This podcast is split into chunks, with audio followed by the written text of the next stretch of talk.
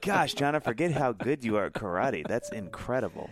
I know, man. I mean, it's all about the right belt. It is timing or your leather belt. Exactly. I, feel like maybe is that not that's what you meant. Not really, Okay. but speaking of, Oh, Dave, wow, I'm yeah, just yeah. going to try to transition to save you. Finally, Dave, Yeah. Warm spring days are Oh arriving. Am my I right? gosh, isn't it great? You know what? I need a new pair of shades that I don't have to baby. Do you know what I'm saying, John? I don't want to take care of them. Let me put them on, take them off, and not have to worry Look, about them. hey, Dave, I know exactly sorry, I what didn't you mean mean. to rant. Knockaround is the solution. They've been making high quality shades that don't break the bank Okay. since 2005. Oh, wow. And they've actually been my personal go tos for years. Oh yeah, I love Knockaround, John. They have over 20 different frame styles, so there's something for everyone, including tons of kids pairs. That's right. So whether you're looking to rep your favorite sports teams, Mm-hmm. you know, like you're a sports guy, spend some relaxation time in the yard, Yep. or cruise down Broadway with the windows down, Oh. like Dave does all Uh-huh. the time, All the time. every Tuesday and Thursday and Saturday. Mm-hmm. Knock around. That's what you need. Yeah. All of their lenses have UV 400 protection, which is basically like sc- sunscreen for your eyes. Which, by the way, I've tried that and it hurts. Use the sunglasses, everybody. With polarized adult pairs starting at 28 bucks, you can get a few pairs to leave in your car, toss in your beach bag, or lend to a friend in need. Dave, that is such a good price I that. I might buy a pair just to intentionally lose them. I don't love that logic, John, but I know, you do but- have a history of misplacement. It's not Don't around. fight me because of the karate stuff. But it could be though. perfect for you. Yeah. You know. Yeah. So, Dadville fans, don't squint through family beach days or ah. trips to the park. Check out knockaround.com and use the promo code DADVILLE15 for 15% off your order. That's Dadville15 for 15% off your order at knockaround.com.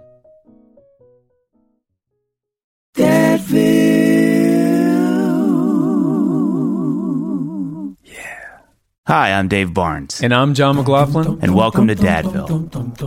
Dadville is a podcast where we talk about life, love, and the pursuit of awesome dadding. It's funny thoughts and deep talks. So please enjoy your time here in Dadville and enjoy this episode with Sissy Goff.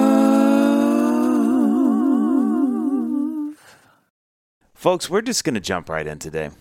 Let's Sissy, we're right in. we're gonna we're gonna um what do they say? Uh, dispose of the pleasantries.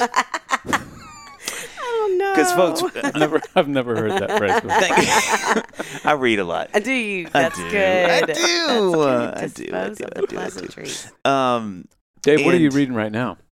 um, yes. So the Bible. I don't feel Sissy's Bible. Oh, Sissy's new book. Of course, I'm reading. Come on. We've been doing this a long time. We read each other's minds.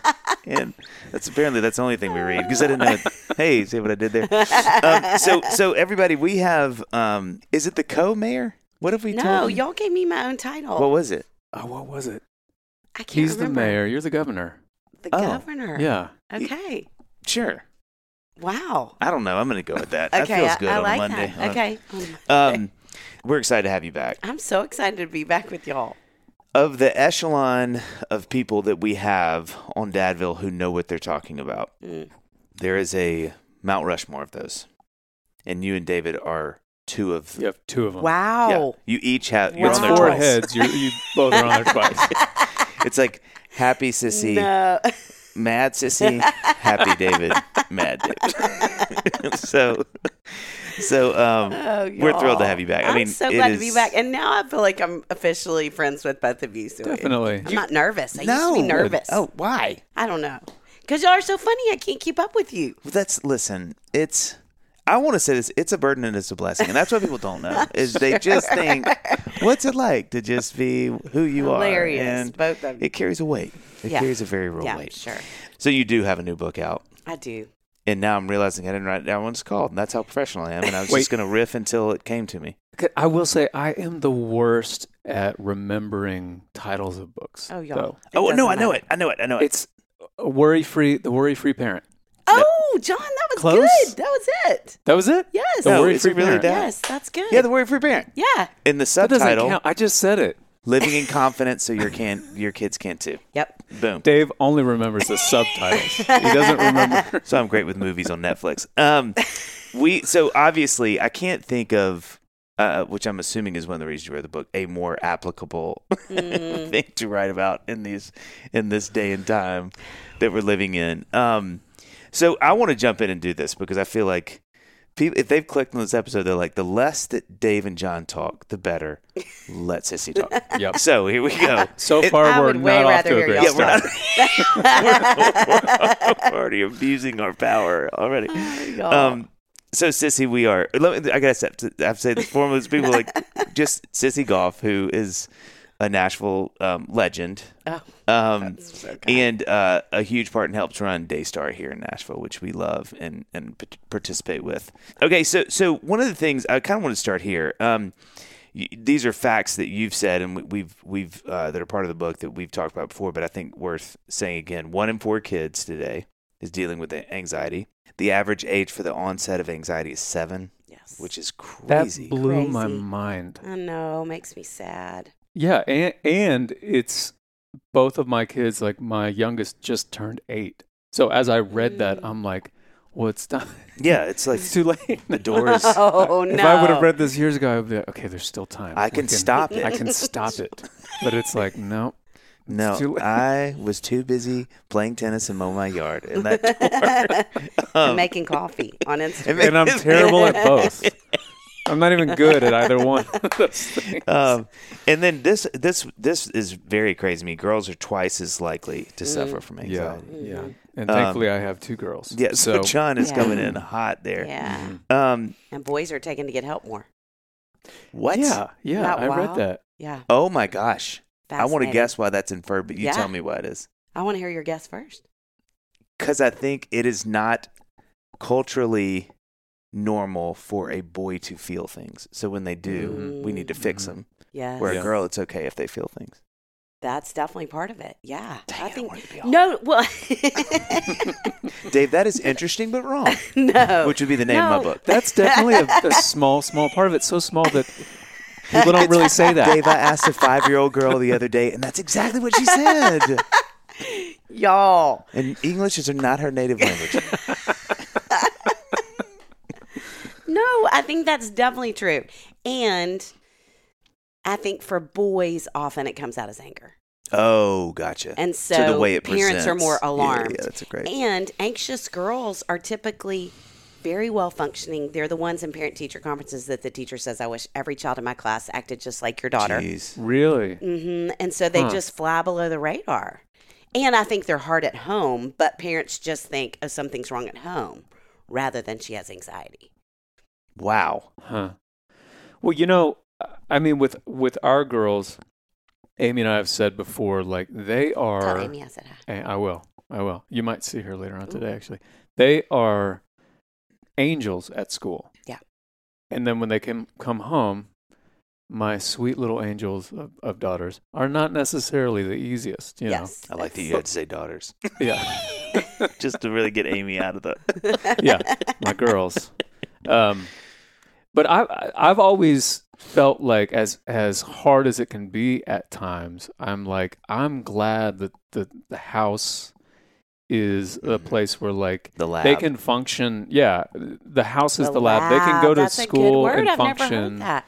And, and even when I say function, I, d- uh, you know, I want to stop and be like, it's not like I want them to put on some performance or show when Right. they're at school. I don't want them to be inauthentic, but they can sit in class, they can listen, they can do their work, they can, you know, get along with other kids and adults, and then they can come home and they can kind of let their emotions fly, Yes. which I feel like is a healthy sign, somewhat. It is a Your face. Right? It is, and that's yes, John. You're so intuitive as Yeah. a dad. I have known that about you for a long time, and that is exactly right. But you're uh, well, It's and good and healthy, and most a of what I say- y'all. most of what I say is just I'm repeating something Amy said, but I'm like, I never would have thought of that. But you're saying with girls who struggle with anxiety, they often look on the outside exactly what I just described about my girls. Hmm. Yes, Okay. yes, delightful, kind, hmm bright, conscientious, all of those things. And- why is it that they they struggle so much more than, than boys do? That girls are more anxious. I think there's never been as much pressure on girls as there is, and I think there's pressure in general. but I think girls, it resonates differently with girls. W- like, what is that pressure? Well, I mean, we could certainly talk about social media, but I think it starts way mm-hmm. before social media even comes into play. And, you know, it's like the amount of kids now in Nashville, if your child is going to private school, there's a test called the ISEE. The amount of kids that I see that are having anxiety about the ISEE and in tutoring about the ISEE, which never used to be a thing, not judging anyone who has their kids in tutoring for the ISEE. I, I get it. But it just, it feels like that whole kindergarten is the new freshman year Yeah. in college. You know, academically, there's so much pressure. They're supposed to excel at everything Mm. they do. I think that kids don't know how to define themselves. I think in a lot of ways anymore, and so they're looking for places to do, Do, that. do you think some of that is because we, we we've talked about this? Um, who we just had? Uh, oh, somebody we had on. We do so many.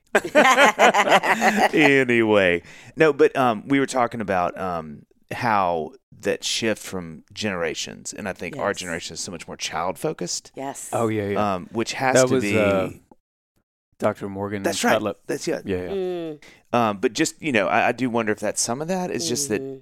it, now we're so child centric Yes, we are. that th- they just feel the The pressure, of that. Yeah. Yeah. Is there definitely. anything also to, uh, you know, the fact that the, so girls are twice as likely to to struggle with anxiety than than boys are? I feel like boys are allowed to be Hmm. disagreeable more than girls Wow. are. Would you say? Yes. Just just in general, Absolutely. it's like the boys are- i- if they are going against some kind of grain whether it be the grain of their household or the grain of their school or the grain of whatever there's this sort of i don't know subconscious like well well you're a pioneer you're your you know Mm. you He's a forge your own cowboy. way wow. and This will be good for him later in life. yeah yeah Mm. and girls maybe are supposed to please and subliminally be given compliant. yeah Man. be Right. be agreeable Right. Which I do think culturally it's fascinating to me because I feel like we've never talked as much about empowering girls. We've never talked Mhm, about helping mhm, girls be mhm, honest, Mm-hmm. talk about their feelings, and at the same time, I'm not seeing it trickle down. Yeah. yeah So I don't think it's as much in our messaging sometimes as I think it's Right. just what they're absorbing Yeah, still yeah, somehow. yeah. Uh, even at the osmotic level, Yes. just Well, like this is how I don't know what that word means. somebody said I had to say it today to Annie. you pronounced dear. it correctly yeah. Thank you. Yeah.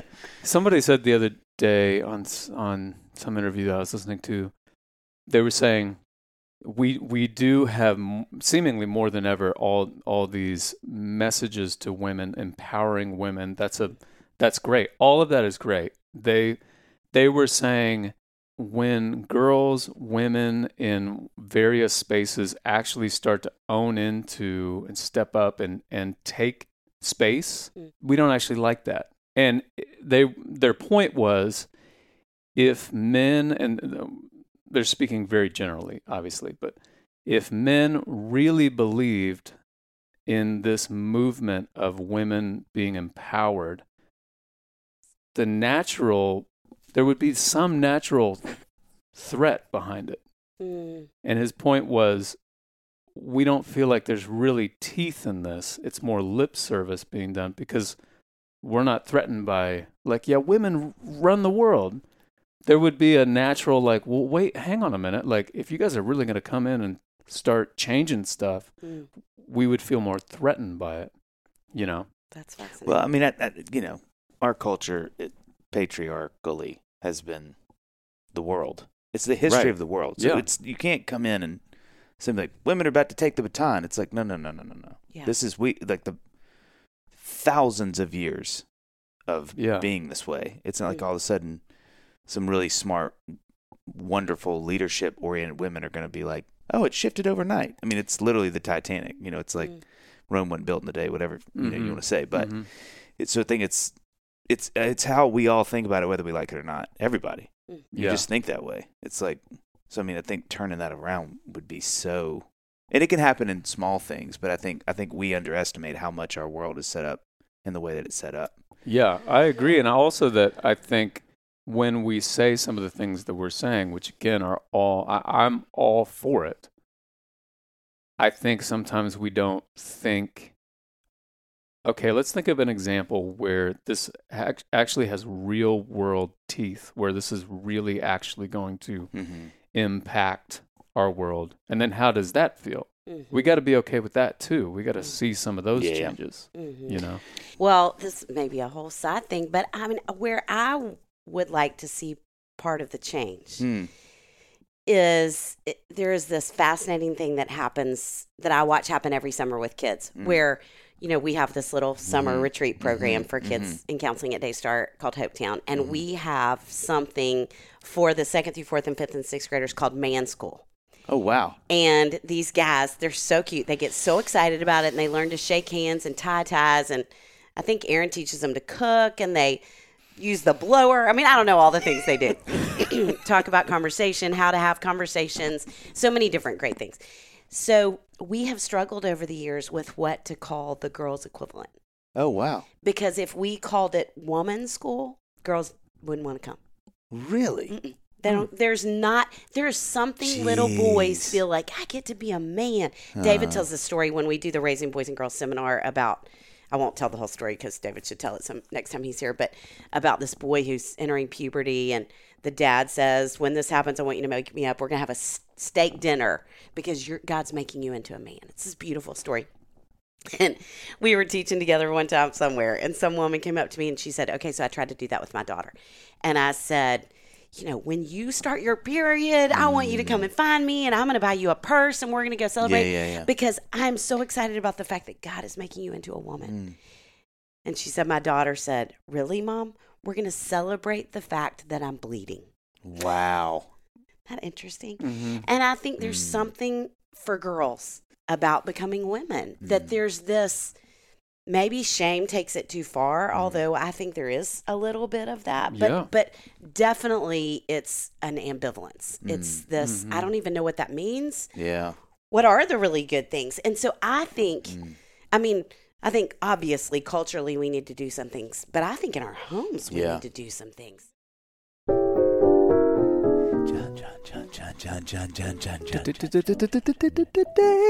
I woke up this morning and there was a uh-huh. thought that I couldn't shake. Okay. I mean, I ate my cereal. I was thinking about it. I went on my run. I was thinking about it. Yeah. I yeah. watched you go on your run. I don't know Mhm. if you knew that. And I was thinking. Yeah, yeah. And- well, I know your car. You were right next to me. You kind of ignored me, so I didn't know if you knew I was there, even though I bumped you a couple times. Um, how was your ankle, by the way? Here's the thought It's I fine. kept having. Yeah.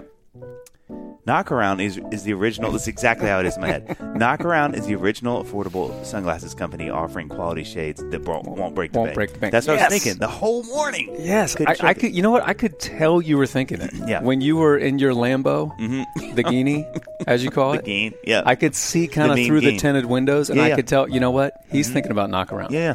You know, and let me add to that because Okay. knockaround sunglasses they're available in 17 different frame styles. that a lot. right. Yep. Mm-hmm. Also, a ton of different color combinations, and are offered with both standard UV 400 protection and polarized lenses. And here's what I don't want you to forget, okay? Okay. Knockaround also has kid-sized sunnies for the I little never- ones. Never forget that. And they're always releasing new sunglasses. So check out knockaround.com for latest releases. I, I'm was thinking about that. Dave, I'm already there. Okay. You think that I'm like reading this on my No. phone? No, no, no. I'm Oh. at knockaround.com. Oh, well. Okay, and look, a new release just in time for the playoffs in October. Oh, wow. Major League Baseball premium sports sunglasses. Do they have Dodgers, Mm. Yes. Yankees, Yes. Cubs, Yes. Cardinals, Yes. the Dragon Fighters, Kung Fu maybe. Johnny, and the Get Back Girls?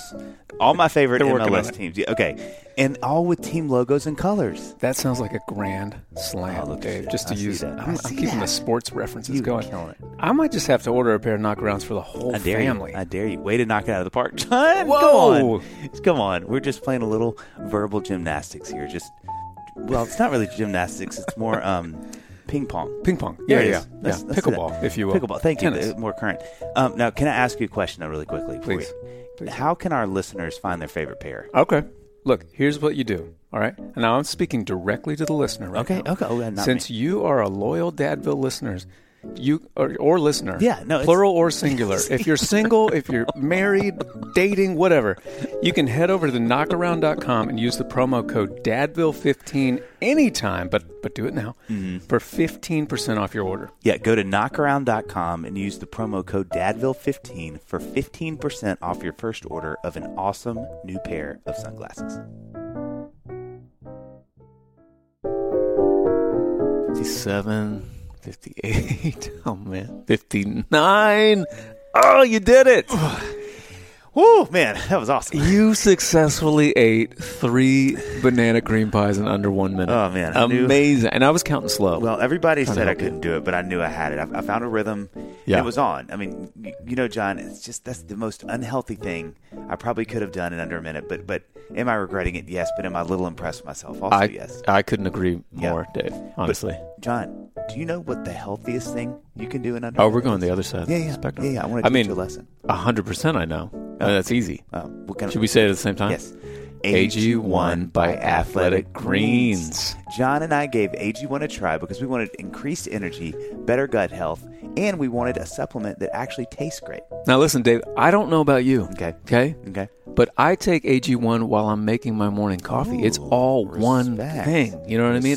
And I love that it helps me with improved digestion. You know how much I want to mm. improve my You digestion talk about it all the time. all the time. Mm-hmm. And my sleep support. That's huge. Yeah. Plus, why take a bunch of different things when you can just mix one scoop of powder and water every day? I know, I know. AG1 is powerful because it's so easy to fit into your lifestyle. The all in one formula makes it easy for you to cover your nutritional bases every day. and AG1 is delivered to your doorstep.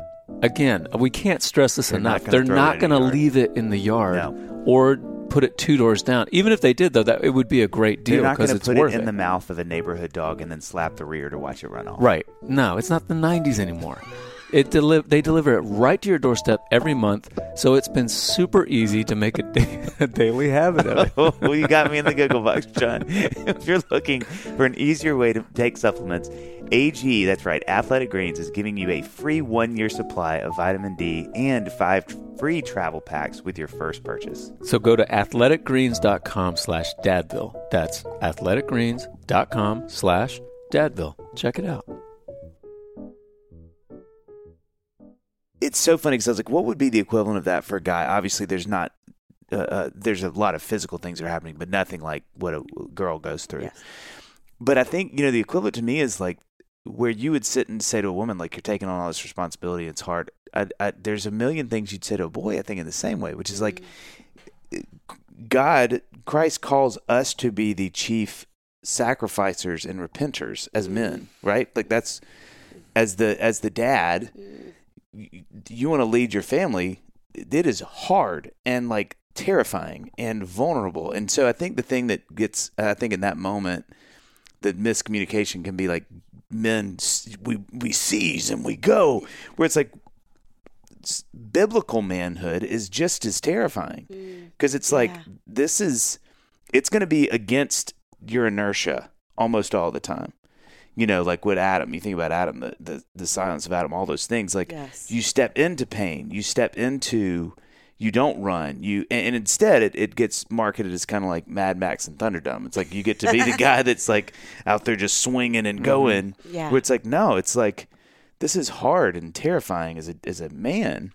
But because i think society to your point is marketed men as this certain way it looks a lot more fun and, and irresponsible mm. and mm-hmm. more given to your beast and not Yeah. the nuances of engaging emotionally and leading vulnerably and you know It's So- a little simpler.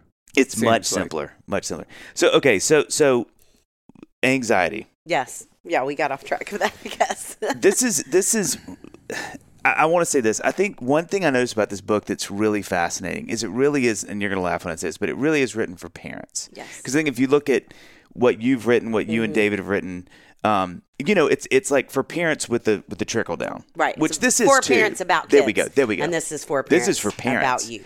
about you. Not you, but about well, no, you can- when you general. looked at me that way, that- about Dave. When it I was reading it, I was it like, hurt, and I'm just gonna say, I want to say that out loud. Being vulnerable, being a vulnerable man, it hurt. Um, but I think I, I thought that was really interesting. First of all, is just to realize this isn't a book that's like because I think as a parent, it is so easy to read those books because it's kind of not about you. It's like how you do a better job, but it's about your kids. Mm. This is interesting because it's like you are like, no, no, no, mom and dad. I'm looking at you and how we can do what we need to work on, and I think that is significant. And I think people that are reading this, it's a little, it's a little more like, oh, here we go. A little you know? more painful. It's- I know. There's I work hope, to do I there. hope there's so much grace in No, it. No, no, but I think it's so necessary because I think uh, the, the thing that I love about what you're doing in this book that that I learned that morning of March 27th as you talked to us in that church was profound. I think about this.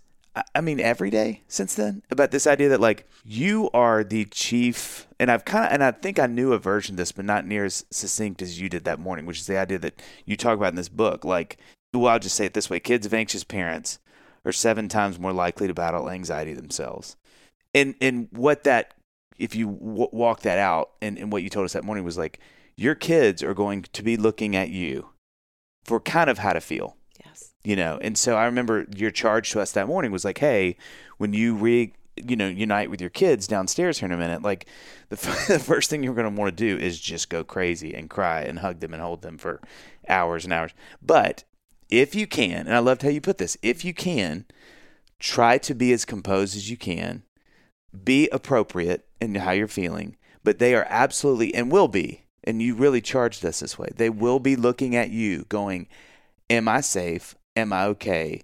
Are you okay? Because how you feel is really going to determine how I feel, how safe I feel, and should I be worried? Should I be scared? All these things. And do I need to take care of you? They thank you. Mm. I haven't even thought about that, but that's mm. another true thing. So I think the thing that's so powerful, one of the main things about this book that I love is that you're really going like, hey, this part of parenting is sort of managing your own thing because your kid is I mean, I will never forget. It's one of the most succinct memories I have of those first couple we- weeks after that that morning.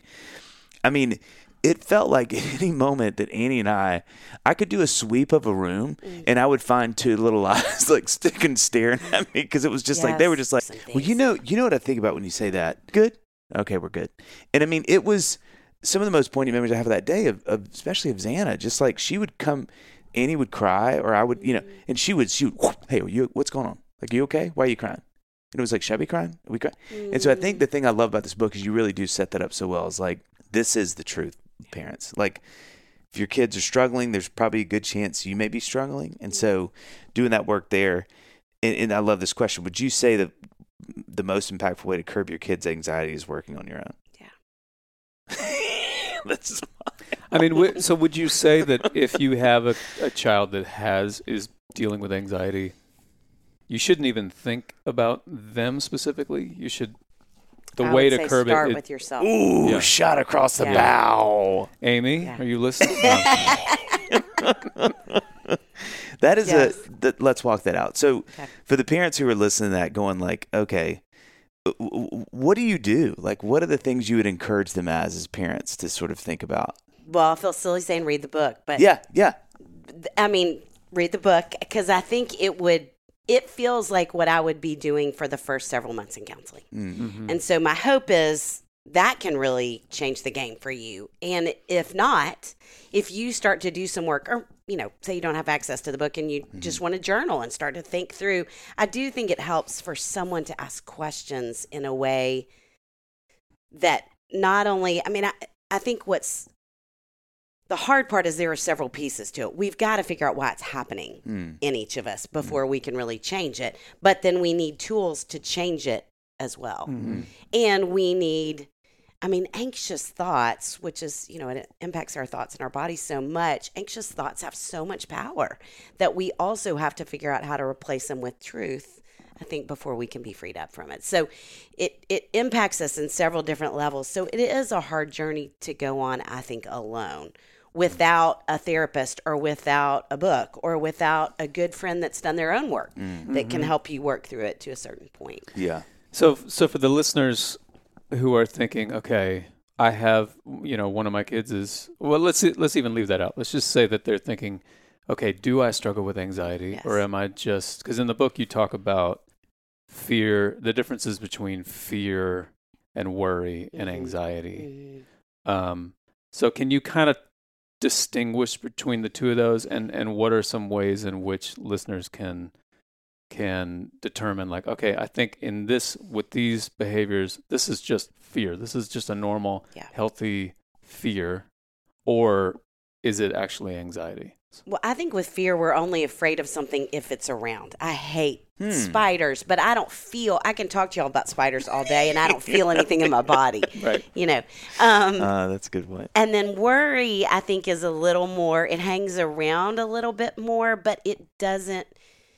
We can worry and then move on from our worry. Hmm. And I think probably, truth be told, all of us are worried about something Yeah, in sure. any given moment. You know, we could each list Yeah, three yeah, things yeah. right now that are somewhere tucked away in the back of our mind. right But I think for anxiety, we can't tuck it away. Hmm. And so I always I, I went to the fair. Did y'all go to the Nashville Fair? Mm. Oh, I went to the fair yesterday, and it was awesome. And it made me laugh because I always talk with kids about the one loop roller coaster, and I was standing beside it yesterday. But but the intrusive thoughts, which Uh-huh. are a hallmark of anxiety, so worst case scenario thoughts, I really blew that kind of thoughts, whatever it is, mostly past and future thoughts come in and they get stuck and they go around and around mm. and around and around. Mm-hmm. And I think even for fear, often it leads, if I see a spider, I'm going to go kill the spider. You know, it leads us to action. It- Wow. it's more linear. And it's it's really an adaptive mechanism that God has given us. But anxiety is just circular and it goes around and around Stuck, and around yeah. and around. Yeah, it's stuck. so one of my daughters right now has a lot of anxiety around the weather Yes. This is a. I'm. I'm hoping. One of my questions in here was was how do how do you know if your kid is dealing with just a developmental phase Mm-hmm. that's coming out as anxiety, and I don't even know if that's a thing. mm-hmm. I'm hoping it is because maybe then that would be Throw out of it. Yes. Um, it seems like so with with this fear that has just come on like Mhm. like a monster in the last couple months. It does that. it is completely uh, it's like irregardless of whatever information she has hmm like we she wants to look at the weather app every single day definitely every night before she goes to bed and she's uh, she's getting you know maybe she'll be a meteorologist because she's getting pretty handy with the radar she is like zooming in she's like i'm I, don't- I can't just see the hourly thing that apple gives you i need to go down to the radar i want to see Look at what's um, coming. but it doesn't matter what those things say. No. I mean, lately it's like the weather's been amazing. I'm like, sweetie, it this is perfect weather right Right. now. Like pretty soon we're all going to be miserable and cold. Like right now is the time to be happy about what you're seeing, but it doesn't matter. And Mhm. she and and I know that I do this with different areas of life. It's like you just can't there's got to be one more like can I check one more email that will give me so it's this it's like this false sense of that information will remedy Yeah. the the anxiety Mhm. you know so what how do you combat that because obviously i can't just i can't go to like another weather website and Yeah. give her more information It's what is it that she needs from me you know what i mean Yeah. Yeah Yeah. Well, uh, yeah, those are called safety behaviors, and they're the Mhm. things that we do. And the danger is that that kids that we start to rely on the safety behaviors more than we rely on ourselves, hmm which is the opposite of what you're wanting for her. And so, I mean, two things. One is one of the things I talk about in the book is how anxiety is always searching for context. And and so right now weather is her context. Mm-hmm. And it could be Mm. in four months, it's getting sick becomes Yeah. her context. I mean, and so I think if a context comes and a context goes and she's fine, then I don't, I would say it's a phase. But if now it's about this, and if in six months it's about into throwing up, else. Yeah. right, then I would say, I don't mean she has clinical anxiety, but I would say she leans that way, which means she's Mm-hmm. conscientious and she cares and she tries hard. Mhm. It's all these beautiful things about who Mm. she is. And we live in this age that it is just crazy rampant among kids, Mm. especially girls. So I think number one, I would say we want to get her away from weather apps because it's Mhm. not about the weather. Yeah. It's about the fact that anxiety is hijacking her body and her mind in those moments. And so teaching her skills that she can use, whether it's about weather, whether it's about throwing up, whether it's about getting on an airplane, it doesn't matter. Those basic, like breathing, um, grounding techniques, those kind of tools work no matter how it shows up. But she's got to trust those tools more than she trusts the weather app Yeah, yeah, to yeah. keep her safe.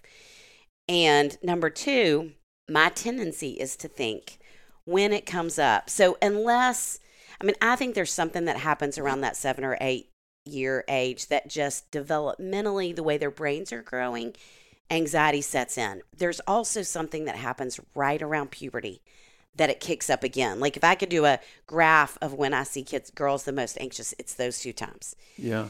So I think sometimes it's really a brain growth, brain changing onset, cause of onset, but also most of the time, I think when you can really get girls to talk about underneath the weather issue, she's struggling and feeling like my friends think I'm annoying right now, or I don't know how mm. to make new friends, or not you, but something else is going on in my home, or there's something. I think for most of us, when we're more anxious and our thoughts are looping more, I think there's a deeper emotional issue at root. Right. And that's what Yeah. we've got to really get toward work on Yeah. and help her be aware of because it's much easier to talk about the weather and look at the apps because I feel in control of that. But I don't feel in control of the fact that my best friend doesn't want to sit by me anymore at lunch and I don't know what to do.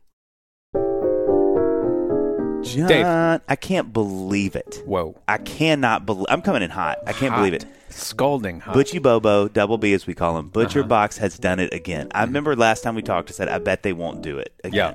Yeah. Yeah. And, And I was like, well, they probably will. They probably will. But you They were pushing back do. I was because they've done it so much. I'm like, how can you do it again? Right. I feel like all the time I'm searching for good deals on premium meats, and until I found Double B Butcher Box, I was going up empty, I, John. dude, I totally know what you mean. I tried all my local grocers, all of them, even All- in the greater Nashville Mm-hmm. you came area. to my backyard. I did. I started there and then kind of went out in concentric circles, and none of them could match the options or the deals that you can get at Butcher Box. It's the best, John. You can Yeah. easily find high quality meat and seafood you can trust. I love, love, love that Mm-hmm. when Annie and I want to have you and Amy over, which we ask feels like every day, and you guys are always busy with the same. it's our busy season right now. Okay, okay. Well, when we ask you to come over for, and I, I even put this in front of you, beef and shiitake broccoli. Uh-huh. Okay, stir fry. I'm, I'm, I'm, I'm really trying to get you. I don't have to worry about heading to the grocery store, even though y'all don't come. It's all right there. I can just make it right in my freezer. So you don't come. Is this a, like a formal invitation? Like Well, it's for always, tonight? It's always an invitation. Okay, it's always Okay. Well, then, Dave, listen, maybe one of our topics of conversation at dinner can be how impressed we are that Butcher Box is 100% grass fed beef, Mm-hmm. free range organic chickens. These chickens are so free. They're crazy. They're crazy free. Out there Pork living their life. raised, crate free, and wild caught seafood. And guess what else is free, John? I've refused to guess. This is too Delivery. serious. Delivery. No. Right to your doorstep. No. And we say this every time, but they're not just throwing it in the yard. They're not giving it to your neighbor. They're not a block off going, oh, I've read the wrong. They're giving it right to your doorstep, John. And box plans are customizable in both size and frequency. That's crazy. You know, a, a variety of high quality cuts at an amazing oh, value. that's That's, what how I describe the whole thing. Yeah. Plus, exclusive member deals, recipe inspirations, guides, tips, and hacks. Now, Dave, it's time to tell our listeners about their special. Okay, Double B, Butchie Bobo. Butcher Box is giving us a special deal. Sign up today using the code DADVILLE to receive ground beef for life. John, let me tell you what I want for my birthday. GB for L. And I say every every year, ground beef for life. And Annie's always like, oh, how about a, a you know, massage? Uh, I'm like, no, I'd rather have the GBL. Plus $20. Plus $20 off your first order. they have done it again. Yeah. People, that's two pounds of ground beef free in every box for the lifetime of your membership. Yeah. Plus, I stumbled over my words because I'm just so, so taken aback. Plus, $20 off your first order when you sign up at butcherbox.com slash dadville and use the code dadville.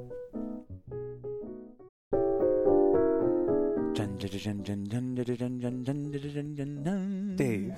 John, we all love summer, and our Oh, kids yeah. especially love summer, but Yep. we lose that consistent schedule of when kids are in school.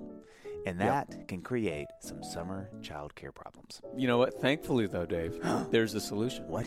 Wyndy. That's W Y N D Y. Listen, it's an app that connects families to college student nannies literally in minutes. These nannies are background checked, interviewed, and honestly, just awesome, Dave. That's right, John. And Wyndy has been around for seven years and has been used by over 20,000 families. There are hundreds of qualified college student nannies on Wyndy near you, working full or part time. All you have to do is go to wyndy.com slash dadville to start searching for a nanny.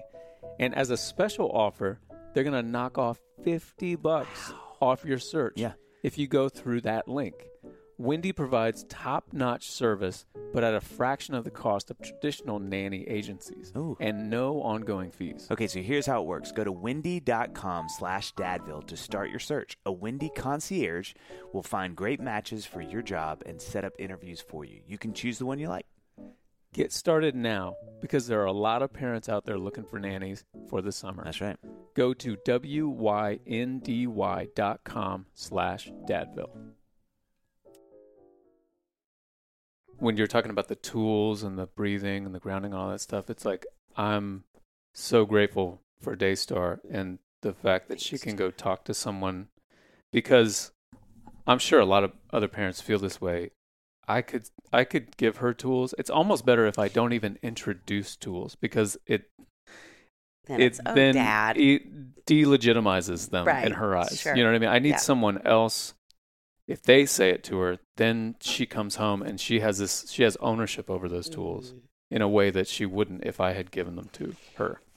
You know, And I think the best way you can do it is to say, oh, man, I had some looping thoughts today about the technology when we were recording the podcast, and it was not working and it was making me crazy. And Dave I had to do my breathing. Get it Jay- together, Let's just, here we go with David. and I can't just give him the answers every time. He's got to figure it out on his own. He is a pit bull. But when they can hear you talking through the processes you're doing to work Yeah. through your own Yeah. anxiety, I think that's more powerful than, honey, right now I want you to go do this. Mhm. Okay, this this leads really well to a question I wanted to ask too. So, how do you do like so as a parent who obviously, you know, you're going to have anxiety in your life. Sure. Let's say even the most healthy parent who's like that maybe that's not part of their script in their life.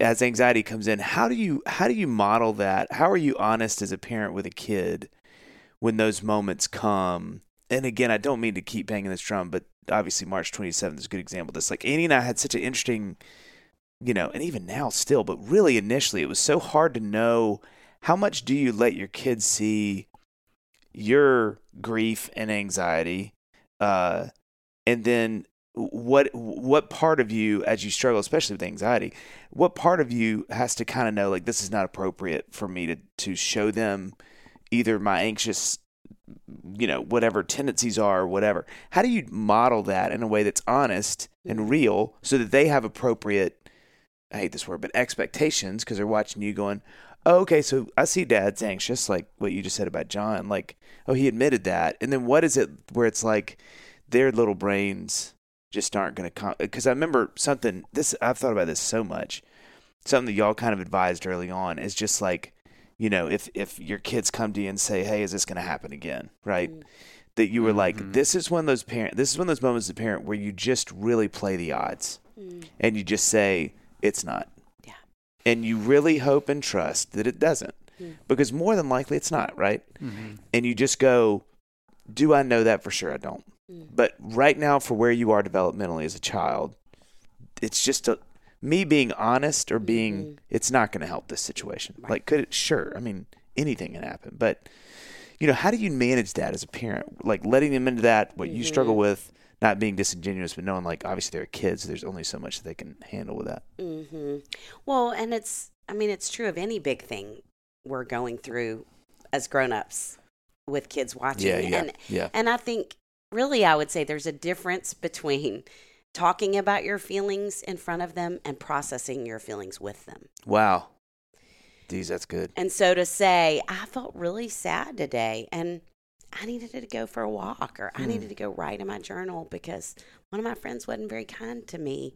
That's going to make them feel like, oh, my dad has trouble with his Yeah, friends sometimes yeah, too. yeah, That's so normal. I'm Mm. okay.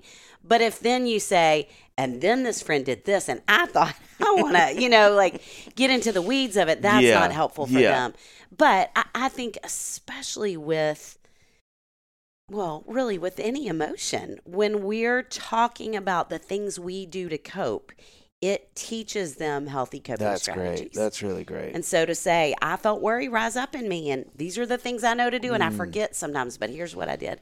And it was so helpful. That's great. That's really great. Are there like certain, you know, general benchmark ages for things like that? You know what I mean? I, f- I find it really helpful whenever, uh, you know, through the years, if one of the girls has been dealing with something or it's really been a problem because they can't, whatever it is, they're they're they can't empathize or whatever, and then I'll read I'll read one of y'all's books, and it's like, well, the age you know, and up until this age, their brain can't even see empathy. Like that's just not developmentally something that you should expect from them. Mm. Those I find that to be so helpful, Yes. you know, because then it's Mhm. not you're not expecting something from your kid that they They're not capable could of even be doing, you know, developmentally. So right. are there some general benchmark ages where like Dave was saying like up until age whatever you play the odds and you're just like you got to give them a black and white answer they they can't Mm. conceptualize odds at all Mhm. even that like well probably this is not going to happen but you know what i mean hmm So not really processing your feelings, but when they're asking big questions. yeah when they're asking for just a point blank answer on something that you know as you know Mm. i know as a 40 year old the complexity of that question but Mhm. they're like just give me a yes or no Right. i need to know when i go to school tomorrow could is that going to happen again you know Yes. Yes. I mean, I, they are very black and white. You know, it's funny. I think post COVID, I have a harder time saying until X age okay because it has really honestly slowed everything down developmentally. Mm-hmm. And so, I mean, I- I- elementary school kids are definitely black and white in their thinking. Preschool kids, certainly, but there are going to be kids who move out of that earlier right adolescents or not. And so I think with younger ones, yes, no, that will never happen again. I mean, any kind of black and white a- answer, I think, is more helpful for them and is going to make them feel secure. Now, if they press you, then I Mhm. think it's okay because kids always need to feel like you're truthful in an age appropriate way.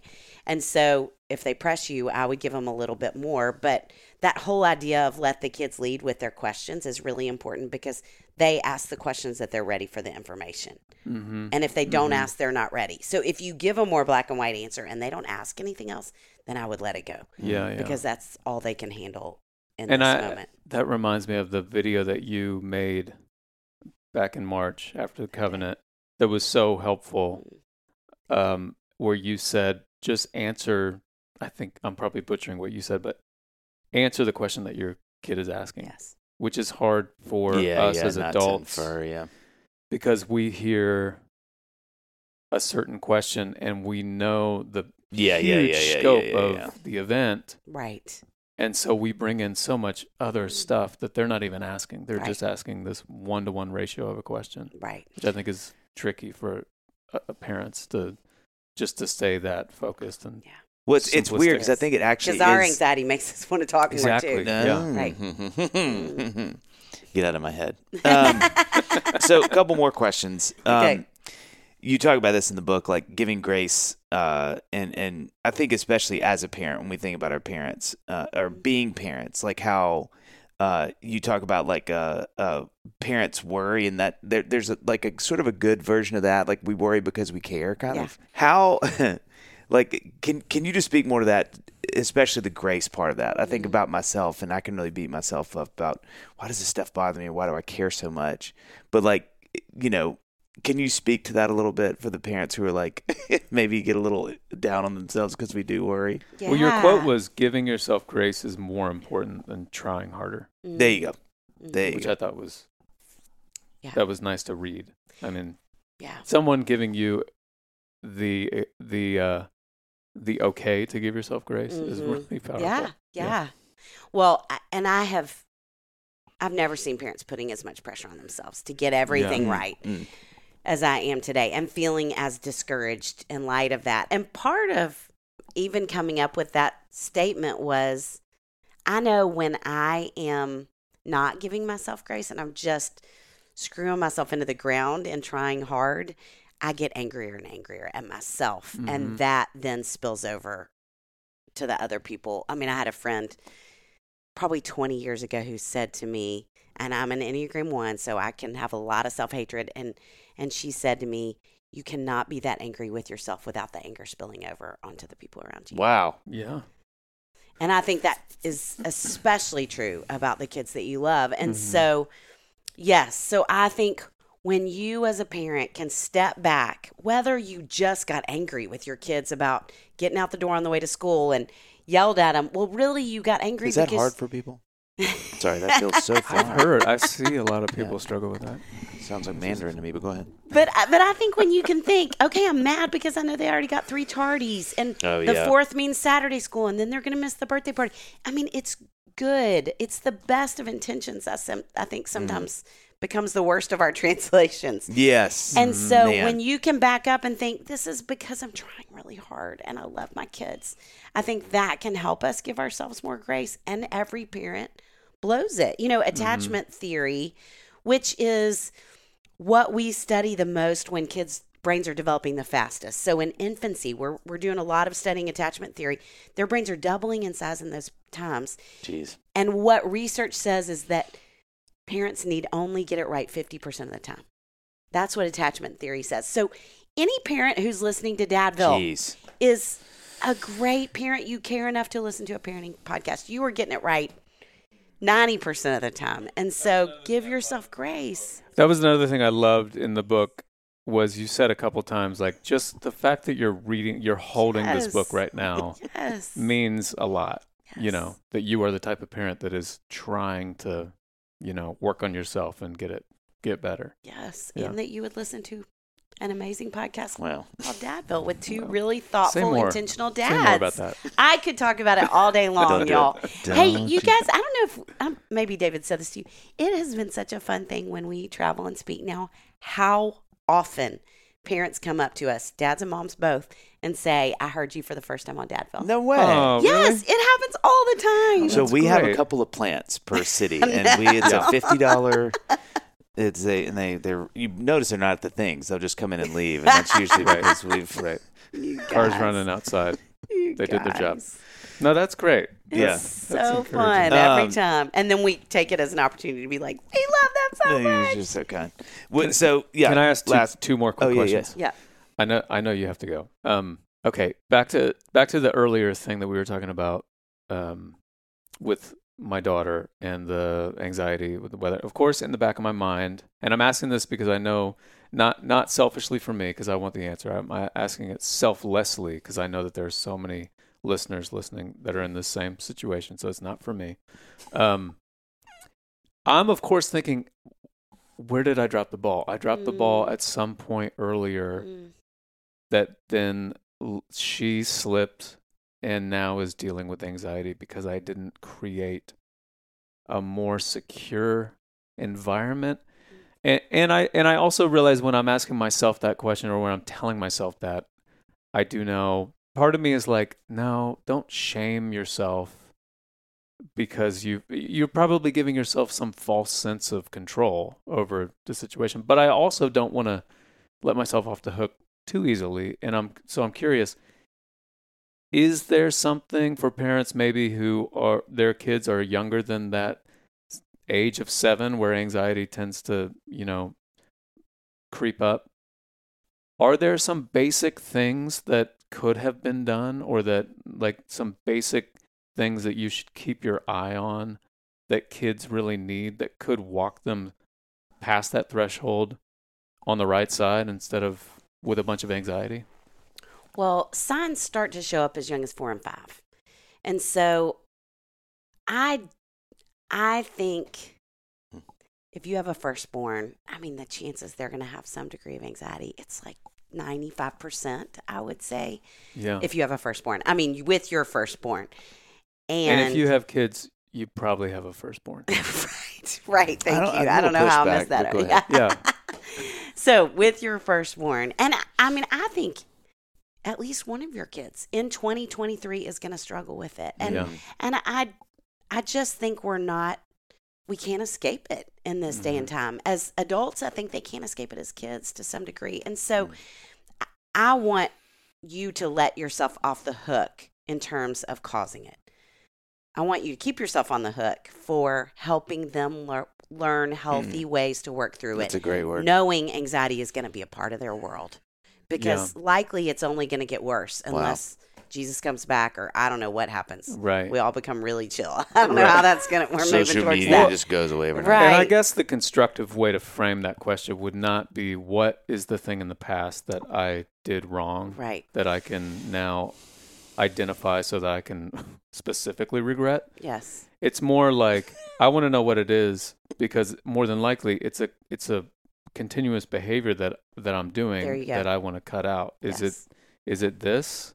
The phone? Is it you know That's whatever part it of is? it. Uh, it's definitely part of it.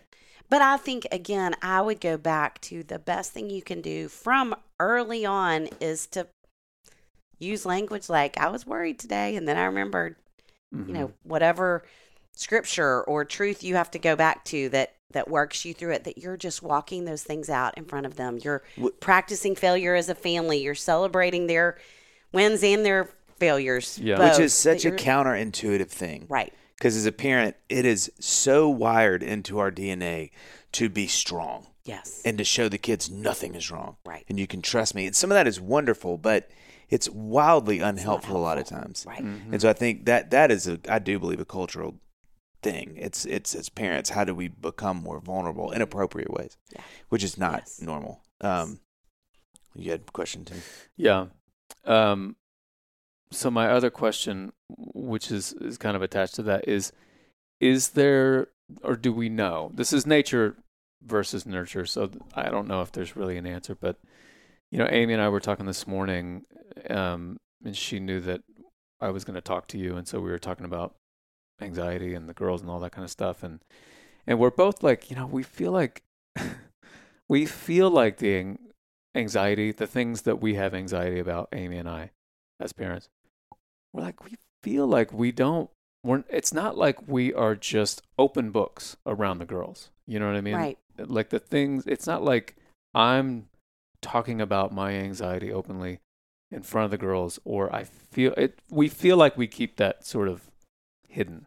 Mhm. That's a that's a bad word, but for lack of a better word, hidden from the girls.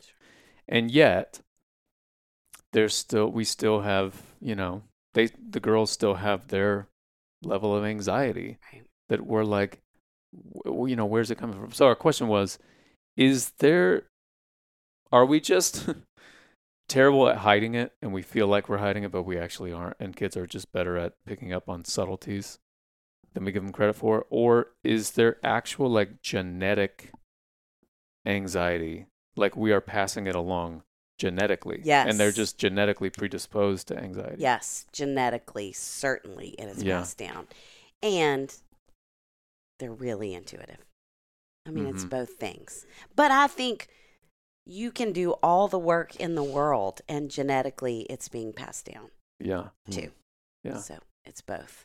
But anxiety is the most prevalent condition among kids. It's also one in three grown-ups, but it's the most treatable. So there's so much hope. Mhm. Mhm. That's what we need to end with. Yeah. Sissy, you are every woman. we Oh, are so I'd like to hear you thankful sing you. that real quick. Thank you. Uh, you're, You're every woman. Oh wow! We gotta stop there. We don't have the budget. really No, we don't have the budget. Um, thank you once. The worry-free Oh, parent. Yeah, y'all, everybody thank check out the you Worry-Free guys. Parent. Yeah. It's so fun to be with y'all. dum dum dum dum. Dead